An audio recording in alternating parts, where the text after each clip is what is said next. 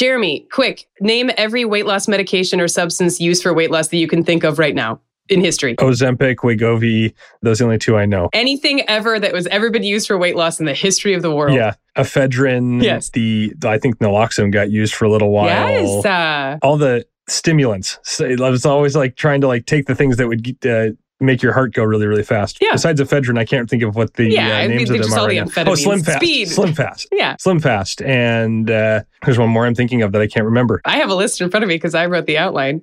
You What'd forgot fen-phen, but that also counts Oh, as like stimulants. That's uh, amphetamines. Yeah. Bupro- Bupropion, digoxin, topiramate, metformin, ephedra, cocaine, thyroid hormone, all these things. And you Yeah, named, I was like going to say, now name all the GLP 1 agonist drugs that you can think of, but you already named the two biggies. Mounjaro. Yeah, and Rybelsus, the oral one. Well, one thing these substances all have in common was, and whether the claims were valid or not, that they were marketed as game changers in weight management at one point in history. And apparently that hasn't changed much with the FDA approval of Wegovy, Ozempic, semaglutide. I'll just call it semaglutide. It's kind of like uh, how I said posthumous wrong for a long time until I heard it said correctly. it's not semaglutide Posthumous. posthumous, yeah, semaglutide. But yeah, literally the New York Times article about semaglutide published in 2021 was a game changer. Drug brings weight loss in patients with obesity. And then things like The Economist. New drugs could spell an end to the world's obesity epidemic. This was March of 2023. The New Yorker. Will the Ozempic era change how we think about being fat or thin? March of 2023. New York Magazine in February of 2023. Life after food? and the last one is the Wall Street Journal. Ozempic settles the obesity debate. Do you think it's been settled, Jeremy? It feels like this just comes in waves that Yeah. something comes out, it's going to be the next big thing. And then a million people use it and then it falls out of favor. And then the next big thing comes out because the finish line never seems to change here. It's always like, well, we have to make all of the, all, you know, everybody has to be skinny. So there's got to be a solution here. So, but and I think this is probably where you're headed here. These new ones seem to come with some baggage that is more than just making people skinny. And it's an interesting conversation. I also feel like you can't go two seconds or flip a radio station. You know what those are, Julie, like radio stations? I don't know what that is. Yeah. Never heard of it. But if you flip those things, I feel like you can't go very far without hearing an ad for this or somebody talking about this Yeah. or whatever. It's just, it's everywhere. So we're going to talk about it because we want to join the party. Yeah. We've touched on the GLP 1 agonist class of medications in episode 41 with our favorite pharmacist, Greg Costelli, in March of this year. So if you're looking for like the nitty gritty about pharmacokinetics and about this medication class itself, listen to that episode. That's a primer for this one. Also, I think required reading for any discussion about GLP 1 agonists is their episode of Maintenance Phase with Aubrey Gordon and Michael Hobbs. I listened to it twice in anticipation of this discussion. So thank you to them. Hopefully, I didn't rip them off too much. But yeah, the focus of our discussion today is do we have an idea of the long term consequences and outcomes of these new weight loss medications? And then that spurred a whole bunch of sub questions I think we're going to we're going to uh, touch on as well. Meaning, can they deliver on what the initial studies, including the STEP trials and the SELECT trial, purport? Are there more long term benefits for cardiovascular protection and treatment of metabolic disease, irrespective of weight loss effects? Do these medications actually bolster anti fat bias in the US? Like, for example, using Ozempic and Wegovy for weight loss is considered by some to be the easy way out, since historically society shows more disdain for health conditions that it determines to be virtue driven, like diabetes and metabolic disease, even though semaglutide is prohibitively expensive and is currently in massive shortage. So I guess that's the easy way out. But all these questions and more, I think we're going to delve into. We're going to try to keep it tight. And thankfully, we have our very good friend and renowned expert in the field of weight and lifestyle medicine to help us understand more of the context. Yeah, I think the episode with maintenance phase, they really made a, a point to say that they are the public health kind of analysis of this. That if Yeah. you wanted to go out and individually use this drug, they don't really give a shit. And Sure. I think they use that exact phrase. and I think where we're coming from is we want to be the other part of that conversation of how does this affect you actually as a patient or as a person and say, should I take this medication? Or, you know, I'm somebody who struggled with weight loss forever. Is this something I should be considering? Or I was just finally coming around to feeling like I was happy with my body. And now people are telling me again I shouldn't I need to do something different. Like now do I have to rechange all that? So yeah. I think this conversation needs to frame on how does this change from a medical professional's perspective? If you're going to go see a doctor, how does this how does this change the game in that regard? Yeah, I agree. How can we throw our expertise into the ring as well? And I'm happy to have the discussion. Sweet. Rad. Let's do it.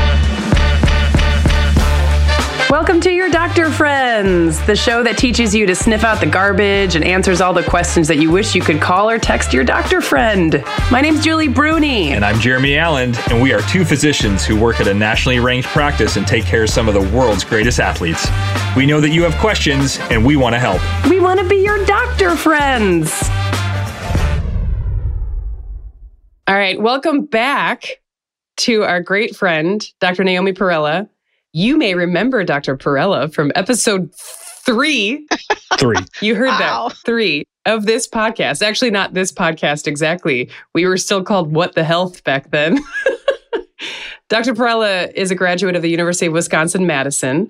They were our rivals when I went to college at U of I. They beat us in everything. She also went to Loyola Stritch School of Medicine, and she is double board certified in family medicine and obesity medicine. She's the chief of lifestyle medicine at Rush University. She's the medical director for Rush University Center for Weight Loss and Lifestyle Medicine. She's the director of a whole bunch of awesome shit at Rush and is generally a, a, lovely human being who has, gives us very meaningful insights into some really sticky situations. Dr. Parrella, why did you choose this field? It, it seems very difficult. This field actually chose me even before I became a doctor, I used to go out into like rural Wisconsin and whatever and teach aerobics and help people in the farming communities. Before there were gyms out there, I would go out to the elementary school gymnasiums and like teach them how to be fit. And and over time, those classes grew and you know, we had to move into the high school gymnasium and so on. Ultimately, I started hearing questions about blood pressures and medications. And I was like an undergrad. I had no idea what a normal blood pressure was or what any of the medications were that people were talking about, and became very interested in just kind of understanding what what uh, was going on with people's health. So, long story short, ended up having a family and then going to med school. Decided to go into family medicine so I could take care of all ages of people, still deliver babies, do procedures, all the fun stuff that family docs get to do. And went into private practice and started teaching people about their health outside of just the medical here's medications or here's procedures, here's treatments. And so my patients started losing weight and they were getting healthier. And over time, people started referring patients to me for weight loss treatment and to lose weight. So that part of my practice just exploded and it kind of took over my whole practice. So I just started doing mostly that in addition to primary care. And ultimately, uh, after a couple of other experiences building out weight loss programs, I was recruited to Rush to start a medical weight loss program here at Rush. And it's been organic. I love, love, love what I do. And it's so much fun seeing people figure out what their metabolism is doing and then mastering it. Ooh, you got to dive more into that. That was a nice tease. How do I figure out what my metabolism is and master it? yeah, totally. So, you know, one of the really cool things, so for so many years in the past, I used to tell everybody eat less, exercise more. Because, of course, that's what we were all trained it's calories in, calories out. And shockingly, and not shockingly now, in retrospect, nobody was able to lose weight and keep it off, right? And so I was like, what the hell? People would say, oh, you know, your people are not really being honest with you. They're probably eating more than they say they're eating. They're probably not exercising that much. And I'm like, well, I'm teaching the classes, I see them exercising. I can't believe that 100% of people are somehow misrepresenting what they're doing, right? That just can't be. The common denominator was the advice I was giving. So I thought, this is where the problem is. So I went back and did, you know, more reading and looked at what people were doing around the world to manage weight in ways that supported health. And turns out it's not so simple. It's not calories in, calories out. It's really about what you put in your body and how it signals your metabolism. And your metabolism is how your body uses fuel, how it functions. So that's when the lights went on and I started trying different things and saw tremendous amount of success with my patients who blew my mind with what they could do. I would say, I'm not sure if this is going to work, but what we've tried before isn't working. Let's try this. And I've heard, you know, I've read about this or somebody's told me about these different things that have worked for them. And along the way, I started seeing, okay, if you can manage to shift your metabolism so that you can have access to all the fuel on your body, meaning the fat cells. Now you can burn fat. Now you can get into a healthy metabolic state. Your energy goes up. Everything feels so much better. So that's really how that all happened. Naomi, don't you find it interesting that the first feedback you got when you were saying, huh, this kind of older school way of thinking of, you know, people just need to move more and take in less calories. And then you were reflecting on how your patient population wasn't maintaining their weight loss. And that the totally. feedback to you was, they're probably lying to you. Isn't that just a perfect microcosm for how the societal context of of weight and weight management in you know in the US. It's just yeah. like, well, it's definitely that they're lying and that they're hiding things from you. Not that not that that our our approach to this is wrong, but the patient isn't trying hard enough or they're or they're they're being misleading. Yeah, and I just yeah, think that's absolutely. so I think, ironic and you know perfect. one of the things that I think has been a disservice for many people is they'll go see a healthcare provider and they will say, I'm experiencing this. The provider says, Oh, well, here's the solution, or here's why. And there's a lot of assumptions that often go into that. And then the patient's like, That's not really, that doesn't match my lived experience, right? But the doctor has credibility, has all this training, so it's easy for people to stop believing their own bodies and their own experience and start thinking, well, I must just not be doing a good job. There's something wrong with me, right? So, so many times I will start with a patient and they come in and they start out telling me, well, I know there's something wrong with me. And in fact, that's not true. Most of the time, it's that the body's been getting the wrong signals and so it's really doing a great job taking care of somebody if it's if you're gaining weight so that you don't develop type 2 diabetes right away right and your body's trying to prevent that and you're gaining extra weight yeah your body was taking care of you and it was just getting the wrong message. That's not what you wanted. With the context being that we're going to talk in this episode a little bit of short term long term meaning yeah. what does the short term data do, show do we know long term you anecdotally talked about how you had noticed in your early phases that people weren't losing weight. A, how did you notice that? Meaning, was it a was it obvious because it was everybody? Was it something that kind of crept up on you? Were you following it? And then, subsequent question would be: Is now that you're doing it this new way, how long have you been doing it, and are you seeing longer lasting things? Like, is it short term? Is it long term? That kind of thing. Yeah, great questions. So you can tell when people come back and they're just discouraged or they don't come back at all because they're like, okay, I'm failing, right? It's not hard to know when somebody is disappointed. And so if somebody's making a tremendous effort and they're like, I've been working so hard, I'm hardly eating anything, and my weight's not budging. A lot of times people assume that's actually not true and they're secretly eating or whatever. But actually, they really are probably not eating very much. It's probably just the wrong things they're eating. So, since about 2013 was when I really just kind of changed what I was doing. I had one patient who opened my eyes. She was actually not my regular patient. So I was in this practice doing primary care and you know had other family docs in the same practice with me and one of them happened to be out of town. So I was covering and I saw this patient come into my office and she had obesity and you know a lot of other health problems type 2 diabetes and asthma and hypertension and sleep apnea and her joints were hurting and nobody was going to do surgery on her because she had excess weight and it was going to be put her at risk for anesthesia. So she came and saw me and it was not for weight. It was not for anything other than she had a cold And she was, you know, her asthma was flaring up and she hadn't been on the medications for a while. And when I met with her, you know, I asked her about her medications and about her asthma. And she said, Yeah, I, I don't come to the doctor's office because I know what you're all going to say. You're going to tell me to lose weight.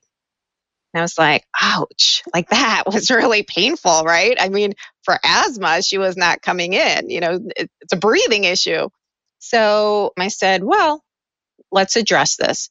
If you do want to work on your weight, it's something I love to do. So I'd be happy to team together with you on that. And she was like, no, I've done everything. And she left and was a little bit insulted, probably a lot insulted that I even mentioned that. Well, she showed up in my office again a couple weeks later.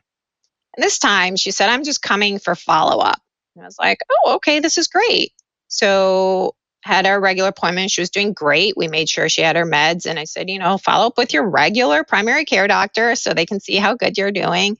She showed up again in my clinic a little bit later and she said, well, I suppose maybe, you know, we could talk about my weight a little bit. And she was very resistant and terrified to talk to me about it because she had been so disappointed in the past by people who had made judgments.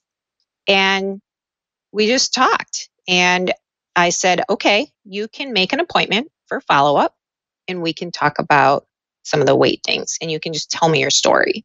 So as we worked together over time, I saw her start from being very resistant for any medical care to engaging wanting to know more, wanting to understand more. And she ended up losing 158 pounds without medications or surgery. This is a woman who came in with a walker and then at the end was on a treadmill working out. So I saw with my own eyes something that I thought was not possible. That that she blew my mind. And I was like, okay, this is somebody everyone gave up on. She gave up on herself as well But with the right knowledge and understanding and with sort of trial and error where we were like let's try this let's try that she jumped in she's crushing it. No more diabetes. She's on hardly any medications right? I mean it was pretty cool. So she showed me what was possible. Even though if i had told you from the start i would have said maybe 20 pounds right? I would have had no idea this was possible. I love that story for a lot of reasons. And I think it inspires a lot of thoughts in my mind of like how one how sad it is first off to like not feel like you can trust yourself when people are saying like well maybe i'm secretly eating and i don't know it. Like what a horrible mind space to be in of yeah. like well i don't know if reality's real anymore. So like one that made me think of that.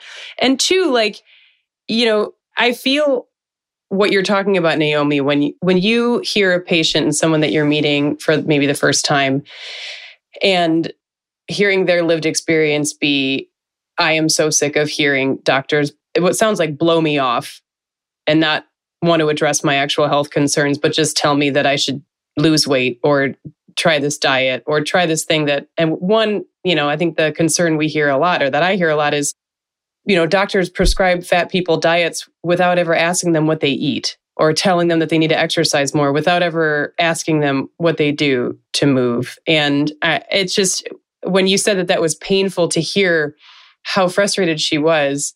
One, I think that shows a sense of empathy, and that's probably why she came back to you. Was that you know you can feel that sense of you know it it hurts me to to even just witness your struggle, which sounds a little heavy-handed and a little haughty on my on my behalf but i get what you're saying and i think it's just it's kudos to you but also kudos to that patient for willing to put up and give another doctor a try because it sounds like so many had blown her off and maybe failed her and and it's not that people that are higher weight are too lazy or too misinformed i think sometimes they clearly have valid reasons not to trust the system because it fails well, them over a, and over and over again and tells them that they're wrong. And so I just love hearing that story about you giving her an opportunity to we've had give you um, a chance to trust you you know? um, Ragen Chastain on in the past who's you know an expert kind of in health at every size and and fat advocacy and and such. And you know one of the things that's a very prominent pillar of that that group is not feeling that medical care is offered to them similar to somebody of a different body size, whether it be for asthma or knee arthritis, that it's always told you need to lose weight and then your asthma wouldn't be as bad. So I think what you described there was an, an anecdote of that and a reason why sometimes people of larger bodies don't present to the doctor until things are really, really bad. And then we give them the you know, label that it's always worse in somebody who's of a larger body, but they don't want to go in because of all these experiences that they've had. I want to plug a little further into her real quick because I want to know. I mean, that's an anecdote, right? That's a single person, and she sounds like she did great. Why do you think she did so great? And like, how do you communicate to somebody who's listening right now and says, like, great? I mean, I cared just as much as that woman did, and I didn't. I haven't had that experience. There's a couple of things. I think First of all, it's not that doctors don't have compassion or empathy for their patients. So when somebody is frustrated because they don't have an answer to solve somebody else's problem, doctors want to solve problems, right? So if we've been mistrained or not trained in how to help somebody with certain illness or disease, that's really hard for us, right? We don't actually want to jump in there because it's a little scary and we know can harm somebody. Unfortunately, we don't get a lot of training in how to understand metabolism. I don't know what your training has been. My training was listen to the patient. So that's what I do. Then I was told things like, have them eat low fat and hardly any calories and then they're going to you know work off the extra calories they eat and then they'll be miraculously a new size, everything will fall into place and they'll do great. That does not work that way, right? The body adapts. And so what we want to do is we want to understand there's many ways to be healthy and just like there's many ways to be unhealthy, so there's not a one size fits all. If I gave 100 people specific dietary recommendations, specific activity recommendations, and sent them off on their way, they would come back different sizes not because some of them weren't doing it and some of them were doing it, but just because their metabolism is going to respond differently, right? So certain foods cause some people to go into a fat storing state and their body packs on weight. And that's not because they didn't try hard enough. It's because that's how their metabolism works with a certain signaling pattern right? So if I in medical school am trained, people should eat less uh, calories and exercise more, and I tell a patient that, that will work for some people, but a very small percentage. And then the body adapts to that lower calories. And so now you have to go even lower if you want to lose any more weight. There's only so much you can keep cutting calories. Instead, if we change the signaling in the body so that the body can burn fat for fuel, we have fat cells on the body as our backup fuel. So if we can teach people how to get into that those fat cells to burn the fuel, you have a lot of good fuel on your body already. You'll have great energy. You won't actually be as hungry because you can tap into your backup fuel. So that's what we're trying to do with individuals is find what's that person's switch that allows them to get back into a fat burning state. Cutting calories doesn't work for everyone all the time. And so unfortunately, that's the one one thing we've been taught, right? If anything. With that patient you had, what was an example do you remember an example of something that you guys did that worked well for her to get into that fat burning zone? In her case, and anybody with type 2 diabetes, okay, they have insulin resistance. Somebody with PCOS likely has insulin resistance. Somebody with fatty liver has insulin resistance. Somebody with prediabetes has insulin resistance. If your waistline is growing, that's evidence of insulin resistance. And insulin resistance means you have very high baseline insulin levels in your body. And if you have high insulin, you can't burn fat period. It's off. So it's as if you don't, your body doesn't even know you have a backup fuel tank of fat cells to burn. Right. So that's going to drive eating. Not only like a little bit, like a lot.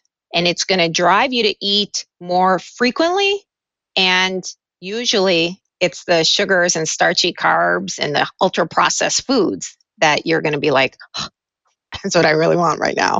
Yeah, I think we touched on this in one of our more recent episodes with Greg Dodell, the endocrinologist, talking about that insulin resistance patterns can one be a harbinger for prediabetes and diabetes, but also it can be sort of a chicken and egg, egg situation where because your insulin levels are so high and your body cannot utilize the sugar that's flowing around in your bloodstream, yes. now you're going to crave more carbs Yeah. and sugar because you're you're not being able to utilize that that fuel source. So it kind of sounds like you're saying the same thing or similar things, Naomi, right? Exactly, exactly. Your body is seeking an IV infusion of glucose all the time then. Even though you already have potentially higher levels of glucose Can't access them because floating of the around there, you just can't right? So access them. insulin stores everything.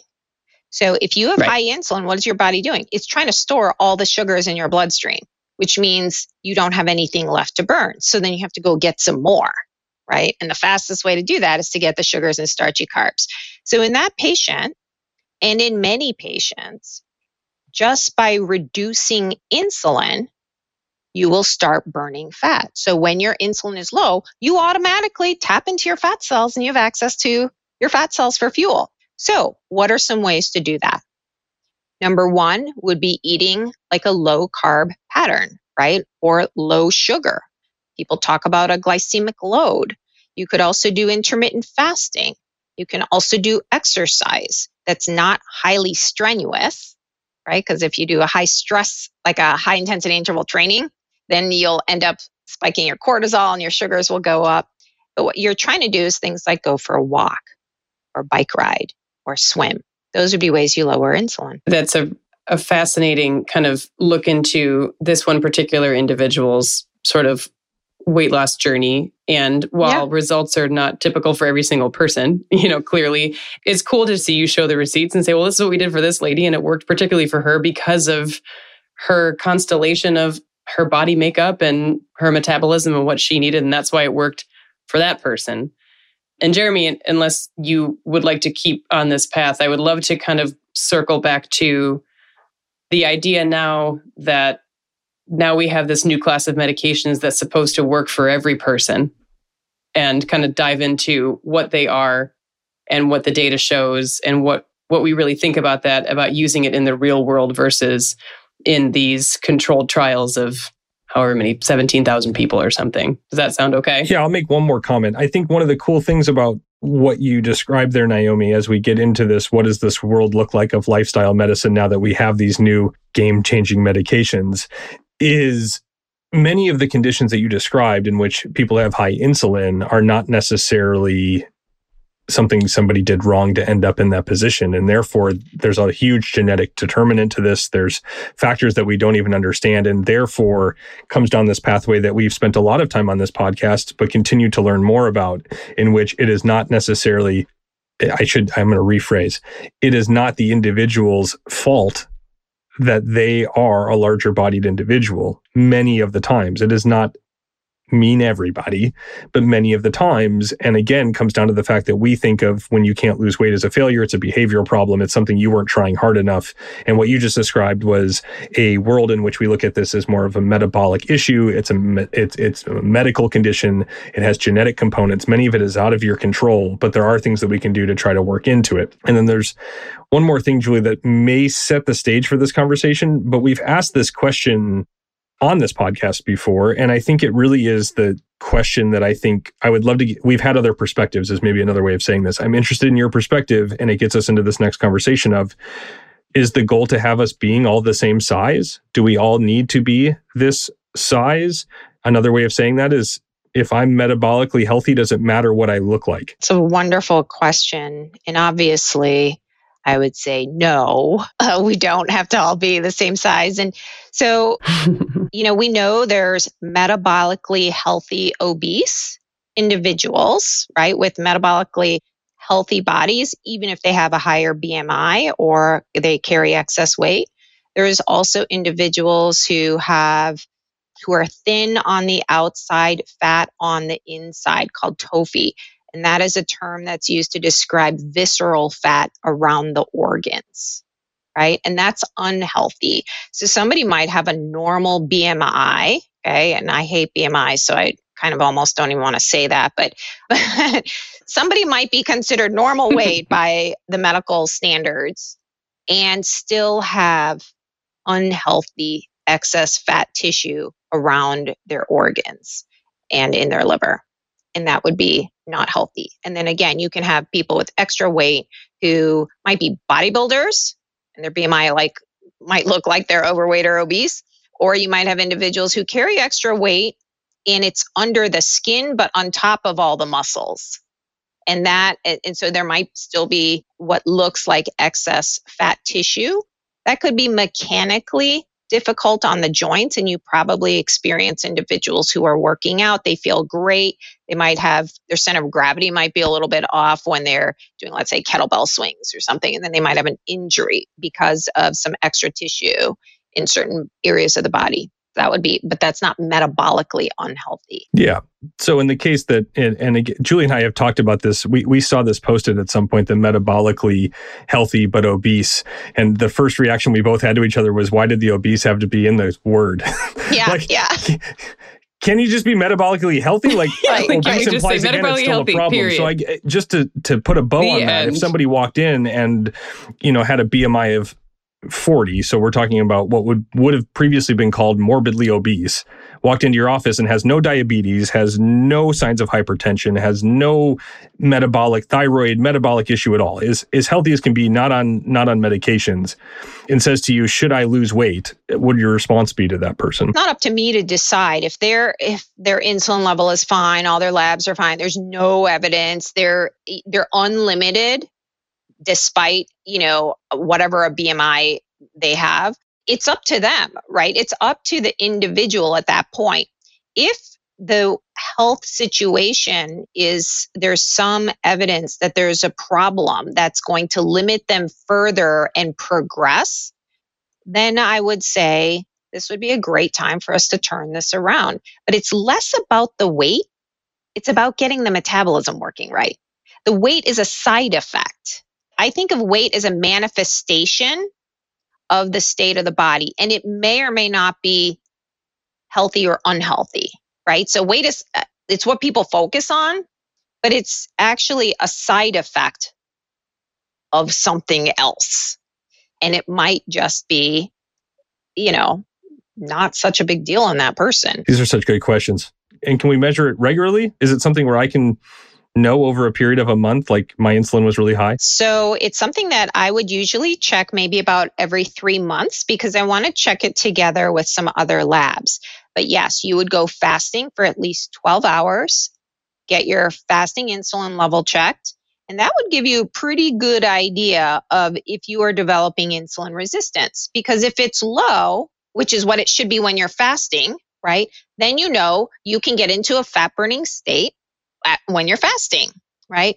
If it's high, it should not be high when you're fasting, right? Because when you're fasting, you should be able to burn fat, which would mean your insulin is low. But if your insulin is high, that means right. you are having difficulty burning fat, which means you have less access to fuel. You're going to feel more tired. You're going to have less endurance. You're going to be more crabby. You know, just, it just isn't fun because you don't have enough fuel. Mm-hmm. That's so good. I'm ready for the on ramp onto Ozempic. In- introduce the some introduce some aglu- semaglutide. No, I think it's great.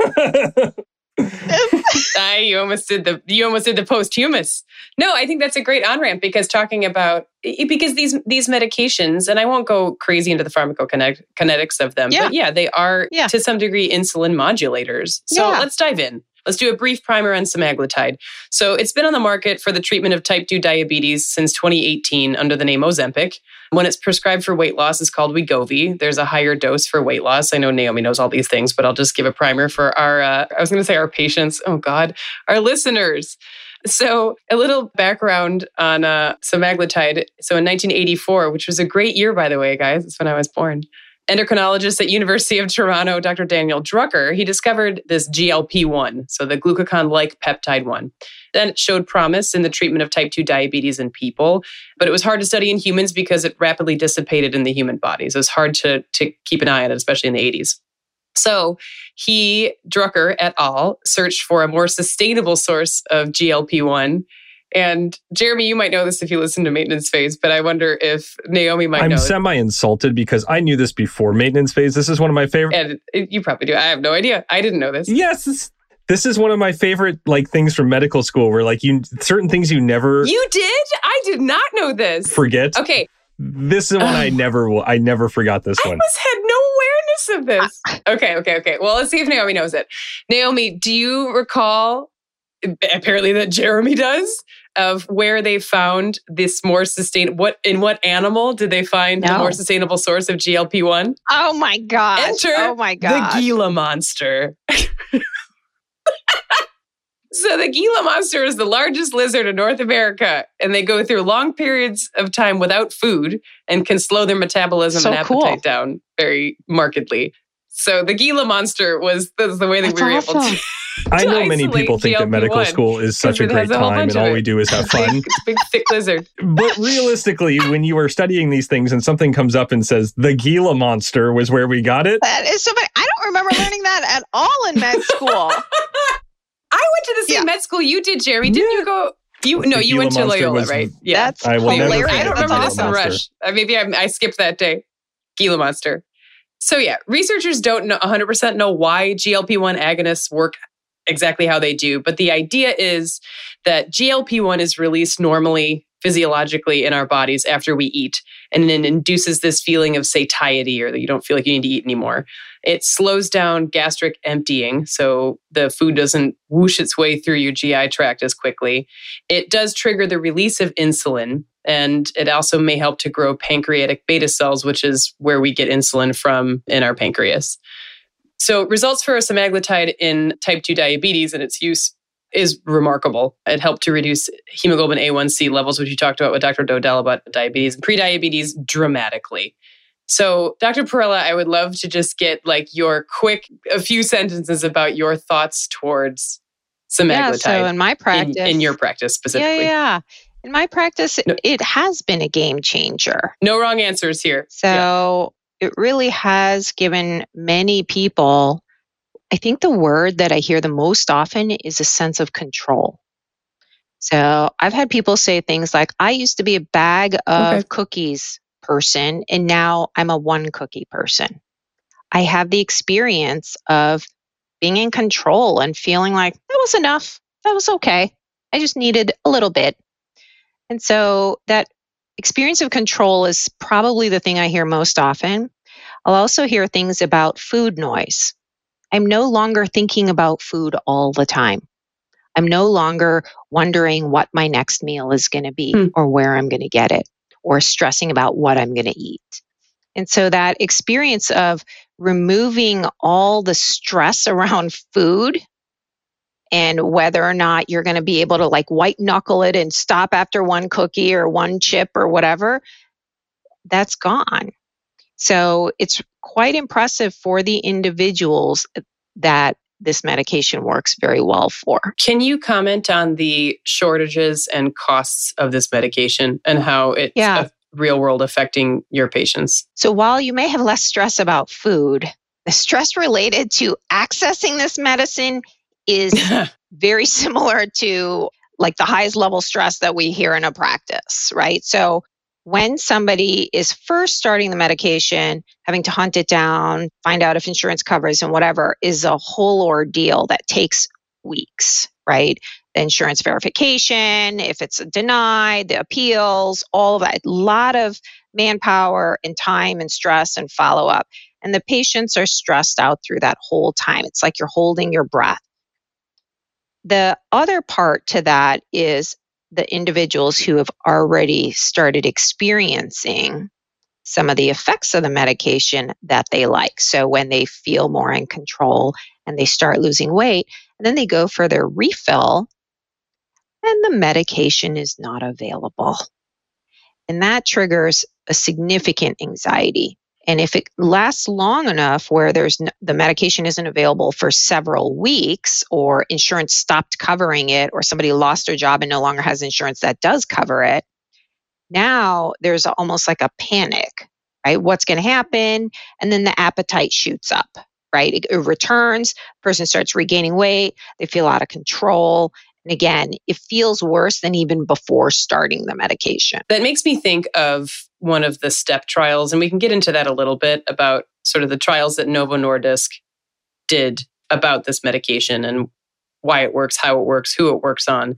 And I think it was step four that was looking at putting a whole bunch of people on semaglutide for 20 weeks and then taking them off of it and giving them a placebo. Yeah. And almost universally, everybody started gaining weight back.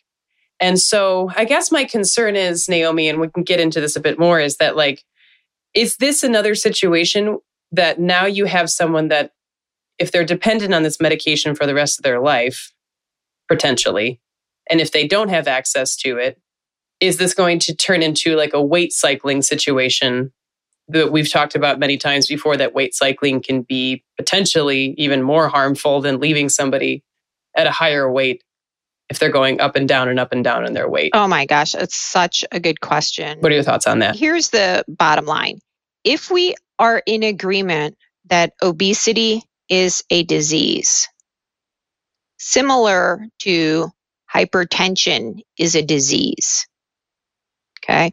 We don't have somebody take a blood pressure medicine, have them get to their good blood pressure control, and then say, surprise, I'm taking you off these meds. Good luck with that. You should keep your blood pressure down. Right? That doesn't, that's like, that's obs- like, we just know that's not going to work. To expect that to happen with these medications is, again, ridiculous. Right? So, the medications, if you use medications to lose weight, and that's how you've lost your weight, you need that medicine to maintain that weight loss right? And we know that for all other weight loss medications too. Yeah. I feel like there's so much discourse about people talking about, well, I'm just going to go on Yeah. Ozempic until I reach my goal weight and then I'm going to go off Yeah. of it. We haven't yet figured out a way Doesn't to work that way, permanently like. change that, right? So the medication doesn't like, it's not like it permanently changes Sure. how your metabolism has been set up.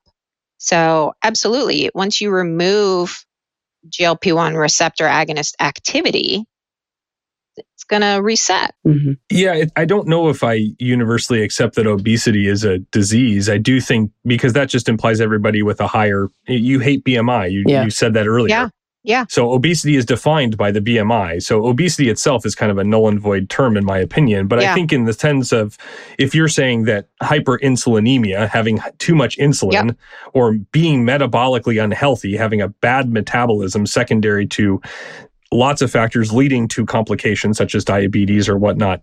Those are diseases. Exactly. And if the cure for that disease is to then lower my or to take a GLP 1 and then hence it cures those and theoretically probably also I lose a lot of weight, then that becomes a lifelong medication that is probably serving that perp- person well. Where it becomes a problem is if that patient I brought up before, the one that doesn't have metabolic problems and tries to go on it because, you know, they've been told by everybody they need to lose weight because cosmetically that's what we think. Or even more troublesome are the people who just want to lose 30 pounds because they you know want to be fit into the jeans that they fit in the last year.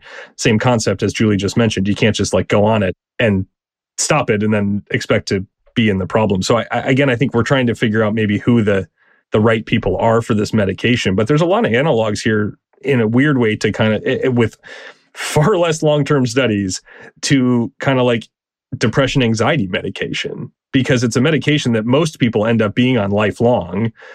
And the medications we don't 100% know why they work. That has been well documented. They have side effects. But ultimately speaking the people who take them have decided with a medical professional that the benefits have outweighed the risks and the likelihood is that they're going to be on them forever i just think too many people are taking ozempic right now that we haven't defined the right person for it Yeah, and and I think we'll get into that because I do want to get into the select trial and to talk about some of the other cool potential metabolic and cardiovascular risk reduction. Because here's the thing like, it, this is a very sticky subject because, of course, it is. Because we're talking about weight management in a society that really likes to talk about obesity as an epidemic and to even say the words yeah, it's that, a multi-billion dollar industry. Yeah, exactly. And to say the words that obesity is an epidemic is to imply that it is a disease because there's no such thing as an as an epidemic of something it isn't as a disease. So of course, like there's a tons of anti-fat bias and there's a lot of just like heavy stuff here pun intended apparently but my point is is yeah like now we have this new great medication that if this is a medication that is proving itself to save lives, then hell yeah. And I think we can all get behind that. And regardless of whether or not it saves lives because people get a little bit skinnier, but I don't think, and I think Aubrey and Michael talked about this really well, is that this is not the cure to obesity, if we even need one. I think if you look at the studies, it shows that in a very controlled situation where people be, are giving are given this medication for free and told to take it, and they have very little dropout rate, which was interesting in these studies in the step trials, that most people stayed with it much more so than much than many other weight loss studies that people stuck with this. And there's probably a, a nice conversation to have about why people stuck with it because they were seeing benefit of weight loss that is that is socially rewarded almost immediately. But my point is is that great, fine. People lose weight sounds great. Now we have this situation where like you're talking about Jeremy that two people are taking it, but there's also this major income bias into obtaining these medications. Like clearly, not only are they expensive, they're also not anywhere because everybody wants them. And clearly, everybody wants them. And we know why, because it's hard to be fat in our society. But like, don't we think that the prevalence of obesity and actual metabolic diseases are influenced by or correlate to poverty and resources and economic status? And doesn't it make sense to offer the cure to obesity as a medication to make it not be prohibitively expensive. Mm-hmm. and I think, are we just so in the infancy of this medication, understanding these medications that one, as we have more time and more studies and things like the select trial, which we can get into, and I'll get off my little soapbox here, that and really the crux of what I want this whole conversation to be is what are the long-term implications of all of this?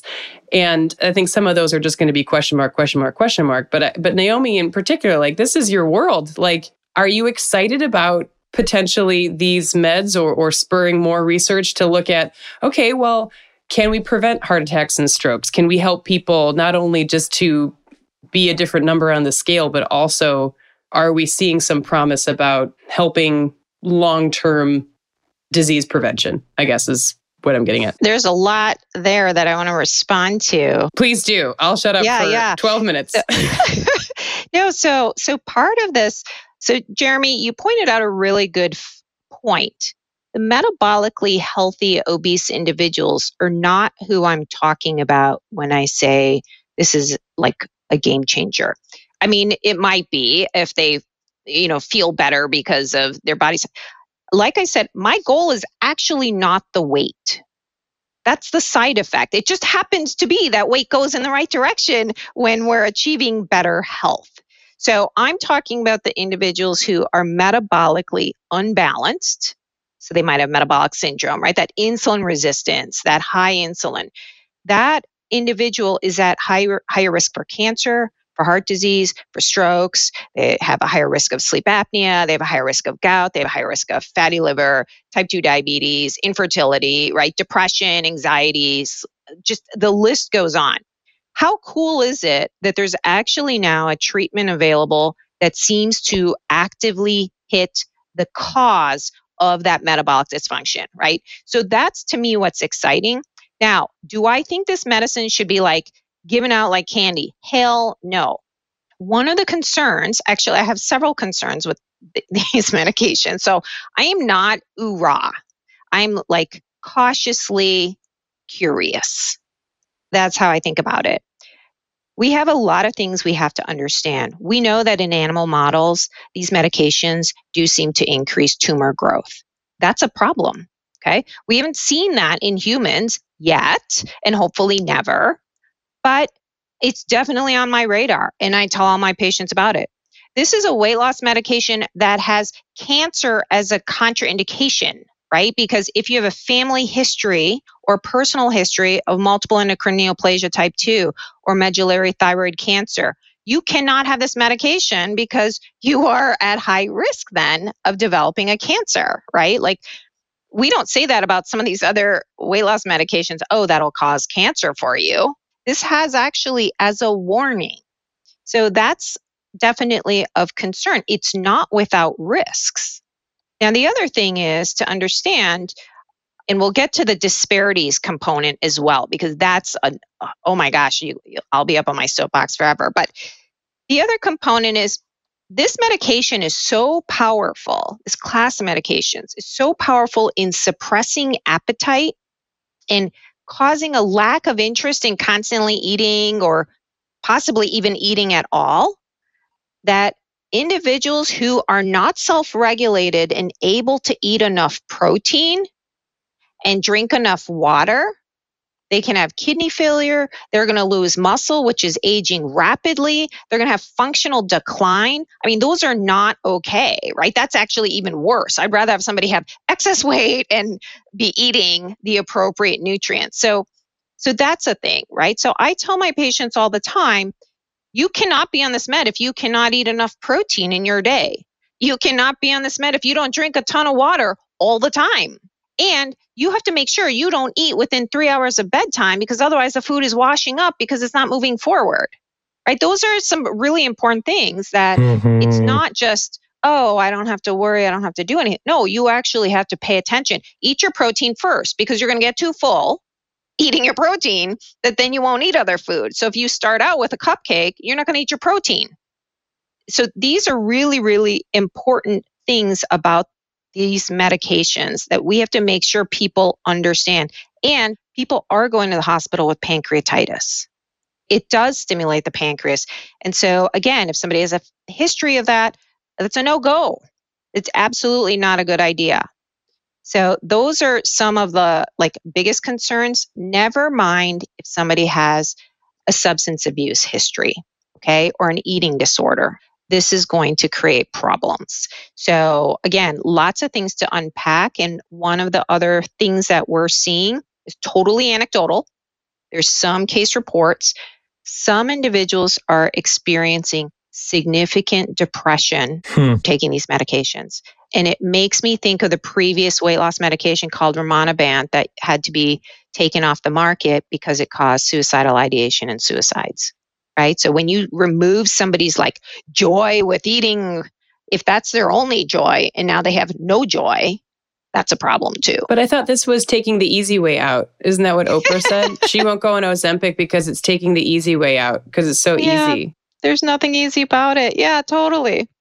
So, you know, very different. It's I hate that so much. It's such it's such bullshit because everybody who who's taking this is well i shouldn't say everybody that's a strong word but the people that she's referring to like yeah. i mean they've tried so many things and if you have metabolic problems and uh, i just that's so there's so much judgment in that statement that bothers me so much we also don't we're not prepared for this medication as a medical system either. The one that I think of the most, you said don't eat three hours before bedtime. The best example I've been given so far of like how we're not ready yeah. for this medication is anesthesiologists. Like you yeah. can't take this medication. We tell people to fast for 24 hours before having surgery or 12 hours before surgery. So don't eat. Oh. People who have had an elective surgery or whatever know that the night before they're not supposed to eat once they go like after nine o'clock. And that's so you don't have food contents in your stomach so that when you have surgery, you don't barf them up while you're having surgery surgery.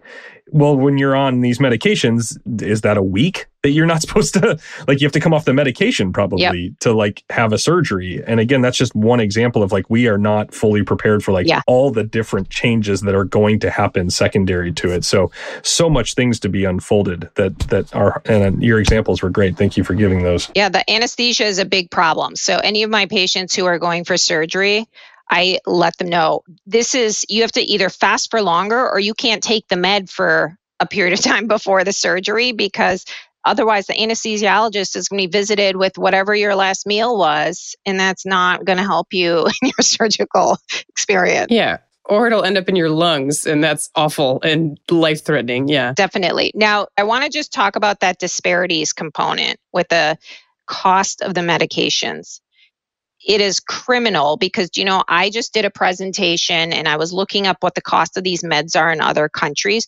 Do you know in france it's $83 a month? Do they call it ozempic over there? Yeah. I mean it's almost cheaper to take a flight to paris and get your med and fly back right? Like i mean it's it's kind of ridiculous because it's over a thousand dollars in the us it's kind of crazy right? So so when we see you know i was looking in japan it's $169 like the range of prices are, you know, $100 and around there, plus or minus.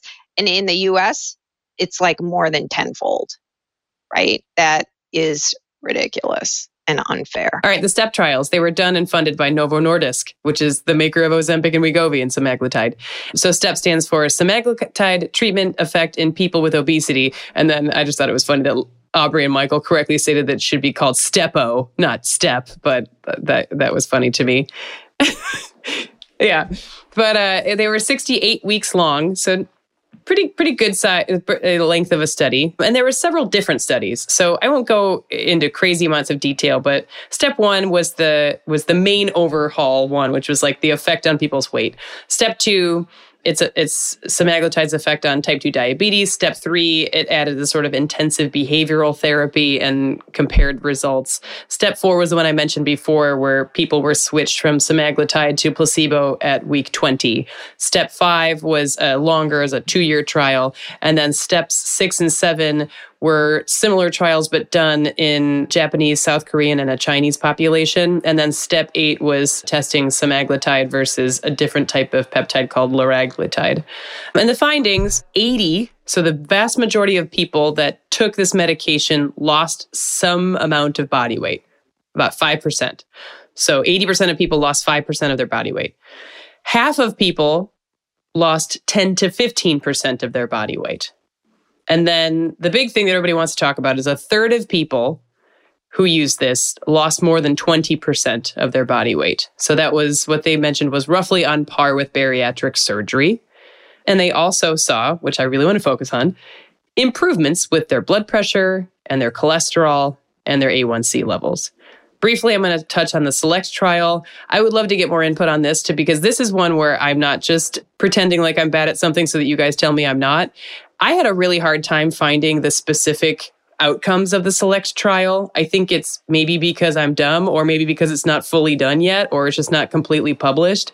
But basically, the select trial was looking at how semaglutide reduced major adverse cardiovascular events or MACE, so things like heart attacks and strokes, by 20% in people that don't have diabetes, but these were people that also already had established cardiovascular disease. So they either had a prior heart attack, a prior stroke, or they had symptomatic peripheral arterial disease, meaning like their blood vessels don't work totally properly and like they're, you know, in their body.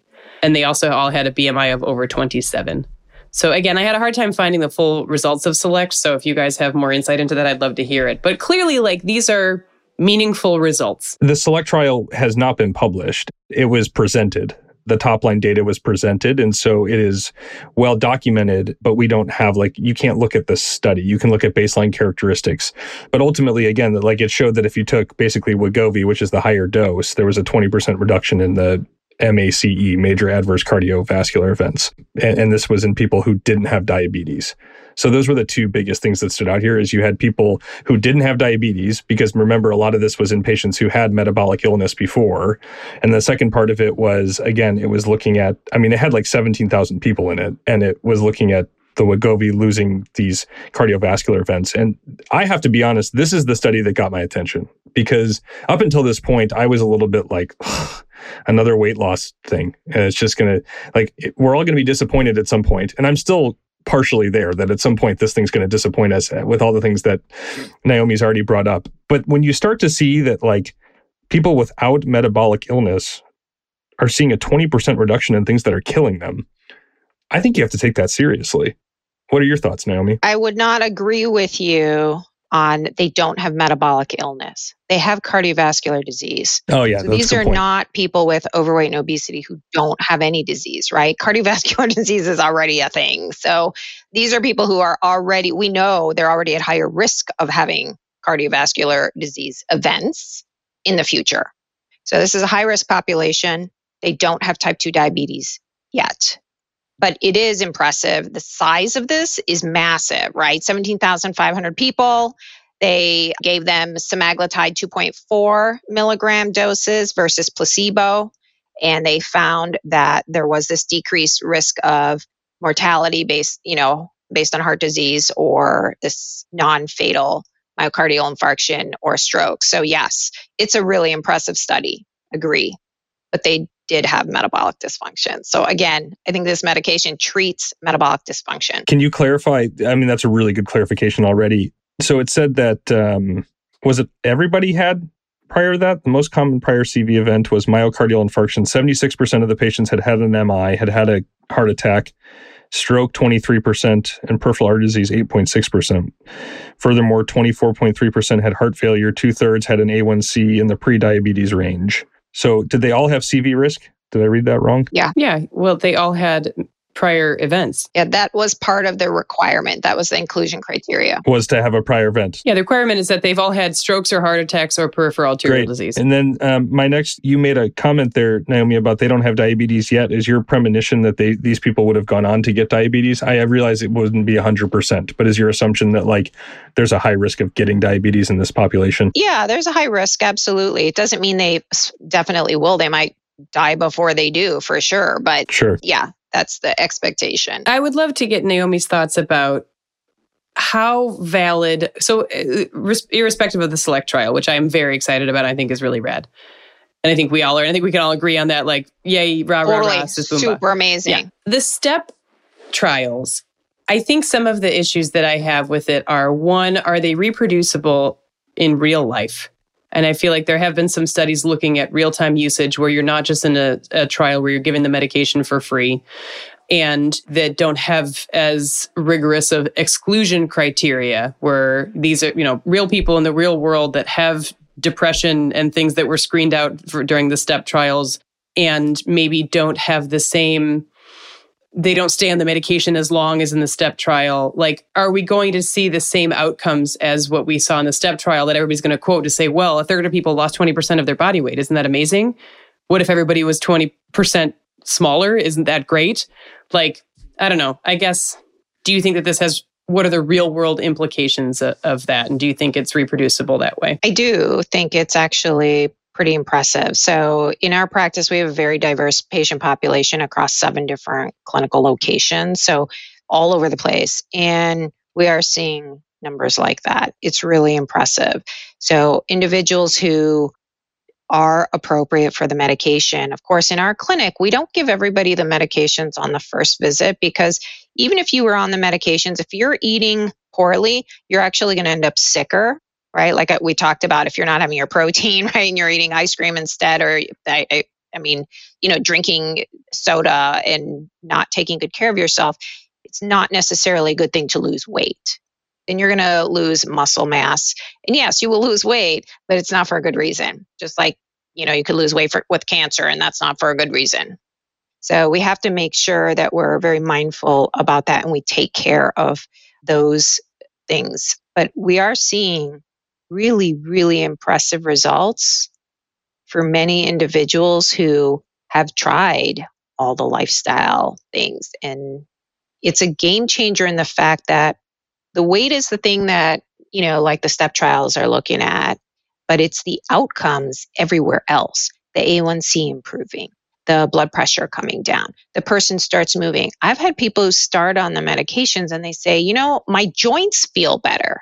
That's even before they've lost weight. There must be some kind of effect that we just don't understand yet. So, so it doesn't act the same in everybody. There's a lot of people who are benefiting and getting a lot of their comorbidities addressed with one injection. Naomi, I was going to actually ask you, and that's you led into it. Uh, how are you approaching? I'm, I'm sure that the amount of times that the appointment notificate note that says like what the patient's seeing you for has gone up dramatically. That says they're interested in Ozempic or all you know i'm sure that you're getting asked about it. Maybe by every patient. I know that a primary care pr- friend of mine from residency said that he like basically wanted to stop doing primary care because every patient that's all he was seeing all day was people that wanted the drug and he couldn't do real primary care. So i can only imagine how often it's being asked to you. How are you approaching this on a new patient coming in and saying this is what i want. Like how do you approach that visit? Well again so in our practice we're really about long-term health. And so we have certain things that we make sure we address because we want people, if they're going to take the risk of taking these medications, and it's only been out for like five years, right? So, I mean, we want to make sure we don't know what happens in 10 years. We know what happens in animals with a lot of uh, lifetime dose, but what about humans? We don't really know yet. So, I'm very cautious and I want to make sure that all the other things are also addressed. So, our patients, we really aim to make sure they're educated and they're not going to be the ones that are losing muscle mass, that they're going to understand how to respond to their body, how to take care of their body so that they maximize the benefit of each dose of this medication so they don't have to put themselves at unnecessary risk. So, when we see a patient at first, we do a full assessment and we usually send them for some labs and we want to see sort of what their eating pattern is. And at the second visit, and we can put those pieces together for an individual and explain this is what's going on. These are all your options. And they will include lifestyle choices. They will include if somebody wants to do, you know, certain meal plans or intermittent fasting or whatever, we'll talk about which ones would be appropriate for that person's metabolism. And then medications as needed. Like we talked about earlier, not everybody who has excess weight is metabolically unhealthy. And not everybody who comes to our office is necessary, necessarily carrying extra weight, but they might have the beginnings of insulin resistance. And they're like, you know what, I'm just not feeling my best, or I want to peak my energy, or, you know, I'm a CEO of a company and I want to up my performance and, you know, level up. You know, yeah, we're going to talk about all the options and the different ways to optimize your mitochondrial function so you have maximal energy and then keep that muscle mass so you don't age any faster than necessary. Then, if we need to reduce risks related to insulin resistance, then these kind of medications can be very helpful as an adjunct. But you still got to nail the other stuff. If you don't have good protein coming into your body, it's not good. yeah, I want to highlight real quick because I wrote this down and you've just said it. I think to this point, we've said a bunch of times that you can be a larger bodied individual and be metabolically healthy, but we didn't explicitly say that you can have a normal sized body and be metabolically unhealthy. And you said it there. And I just want to make sure that we're being upfront that, like, that is also a very possible. There's lots of people walking around who if you visibly looked at them, you would say, oh, they're probably healthy and they can be very unhealthy metabolically. So thank you for hitting on that.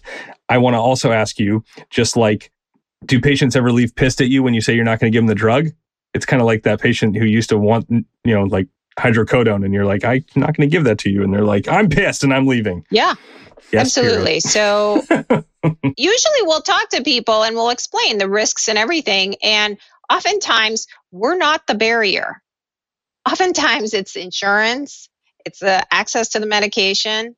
That usually pisses people off a lot. Yeah. But if we're saying, you know what, you have too many risks here, you have a family history or whatever, and this is not the right medication for you, people are understanding. They want they want to be healthy. They don't want to feel bad. Yeah. I wanted to make a clarification or, or just a comment on that too, is that Jeremy, that like so the larger bodied person who doesn't have metabolic disease and the like when you look at them up and down and they look in American society standards is okay and they are metabolically unhealthy, those two people that doesn't take away the fact that they care about themselves or that they tried or that their Correct. their health still matters. Yeah. Everybody, regardless of their size, has inalienable rights to being able to thrive and have and to seek out health or ignore it.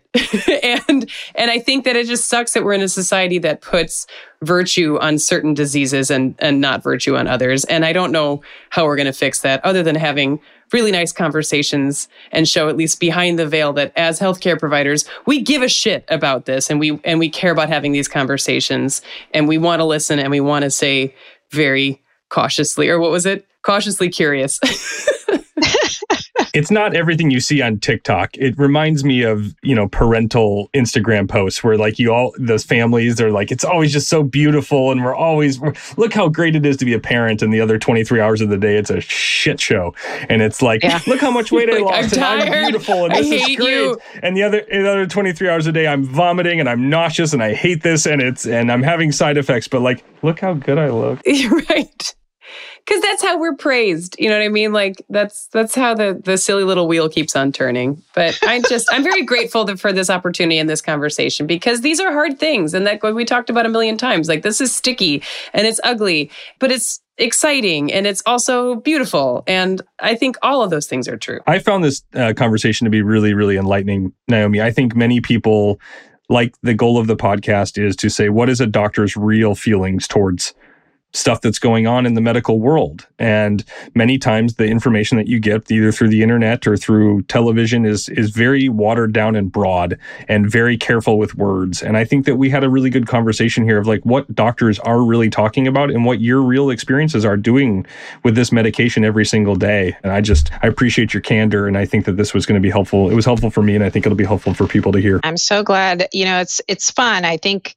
if all of our patients knew how much we care and how much we talk about how to improve what we can do for our patients, I think it would be helpful for them to know. So I love that there's a podcast that they can see. We, we are really always trying to find the best solutions to really truly take care of each person that comes into Absolutely. our office. And I think that it's also modeling positive behavior to have other healthcare professionals have these conversations with each other honestly and openly. And it's okay if you disagree or that you can hold someone's feet to the fire and then be happy and excited about their answer. And and that's what's great about medicine about how we can communicate and just it's not too hard. It's not too hard to talk about these things and to learn more and to keep continuing our lifelong learning. So i just naomi I, i'm so grateful that you were able to join us today. Do you have any specific resources that you think are particularly helpful for for people. I'm going to link to like your bio and that kind of stuff, but do you feel like there's a source that you send your patients to if they want to learn more about some of this kind of stuff in this topic? You can see I'm a book person, okay? So there probably are Instagrams and uh, you know whatever social media sites and all that. I think there's a few books that are really helpful for people who might be interested. This is not specifically about the medications, ways to understand the metabolism. And one of them is by Ben Bikman, and it's called Why We Get Sick. And I think it does a really nice job of explaining insulin resistance. And he's a professor that specializes in insulin resistance.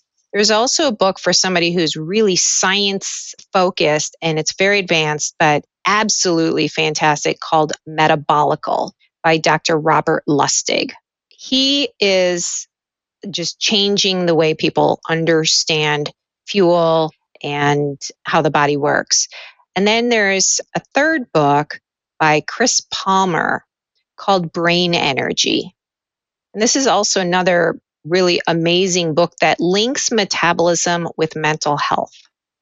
So those are three really great books for different levels of interest. They're greatest audiobooks as well. That's interesting, Jeremy. I feel like usually when we ask this question to our experts, we not so frequently get books. We tend to get other type, like more web based resources. So I love it. And yeah, for our listeners, right now, uh, you might see it on our reels and stuff, but Naomi's actual background, not a Zoom chosen background, is her entire wall of books in her library. So she's practicing and preaching. that's yeah. just oh, one of I them. I love yeah, it. I love it. I love it. So yeah, I'm such a nerd, but then I get to share all this information with all my patients. That's wonderful.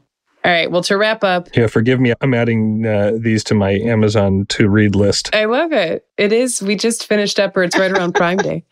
All right. Well, to finish up, there is no easy way out. There's no such thing. It doesn't exist. We're all just looking for control, right?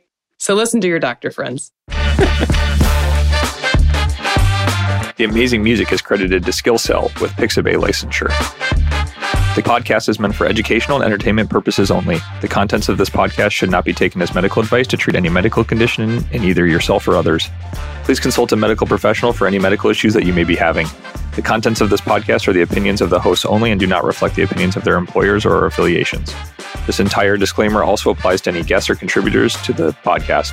Under no circumstances shall Dr. Julie Bruni or Dr. Jeremy Allen or any guest to the podcast be responsible for damages arising from use of the podcast.